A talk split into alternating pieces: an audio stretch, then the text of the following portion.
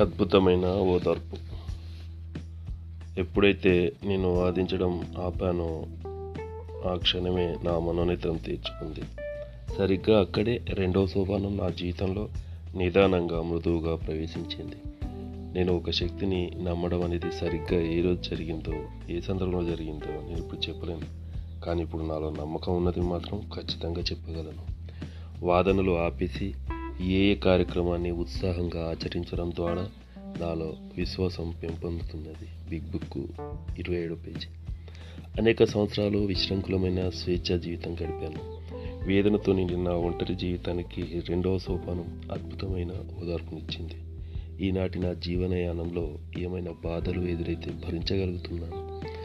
అడ్డంకులు ఎదురైతే దాటగలుగుతున్నాను? నా బాధలు ఇబ్బందులు పంచుకోవడానికి ఎప్పుడు ఎవరో ఒకరు అందుబాటులో ఉంటున్నారు. రెండవ సోపానం దేవునితో నా గట్టి బంధాన్ని ఏర్పాటు చేస్తుందని ఇప్పుడు నేను గ్రహించాను. నా మానసిక రుగ్మత నా అహంభావం పరస్పర సంబంధం కలిగి ఉన్నాయి. మానసిక రుగ్మతను నయం చేసుకోవాలనుకుంటే అహంభావాన్ని వదిలించుకోవాలి. నా ఉన్నత శక్తికి నా అహంభావాన్ని సమర్పణ చేయాలి.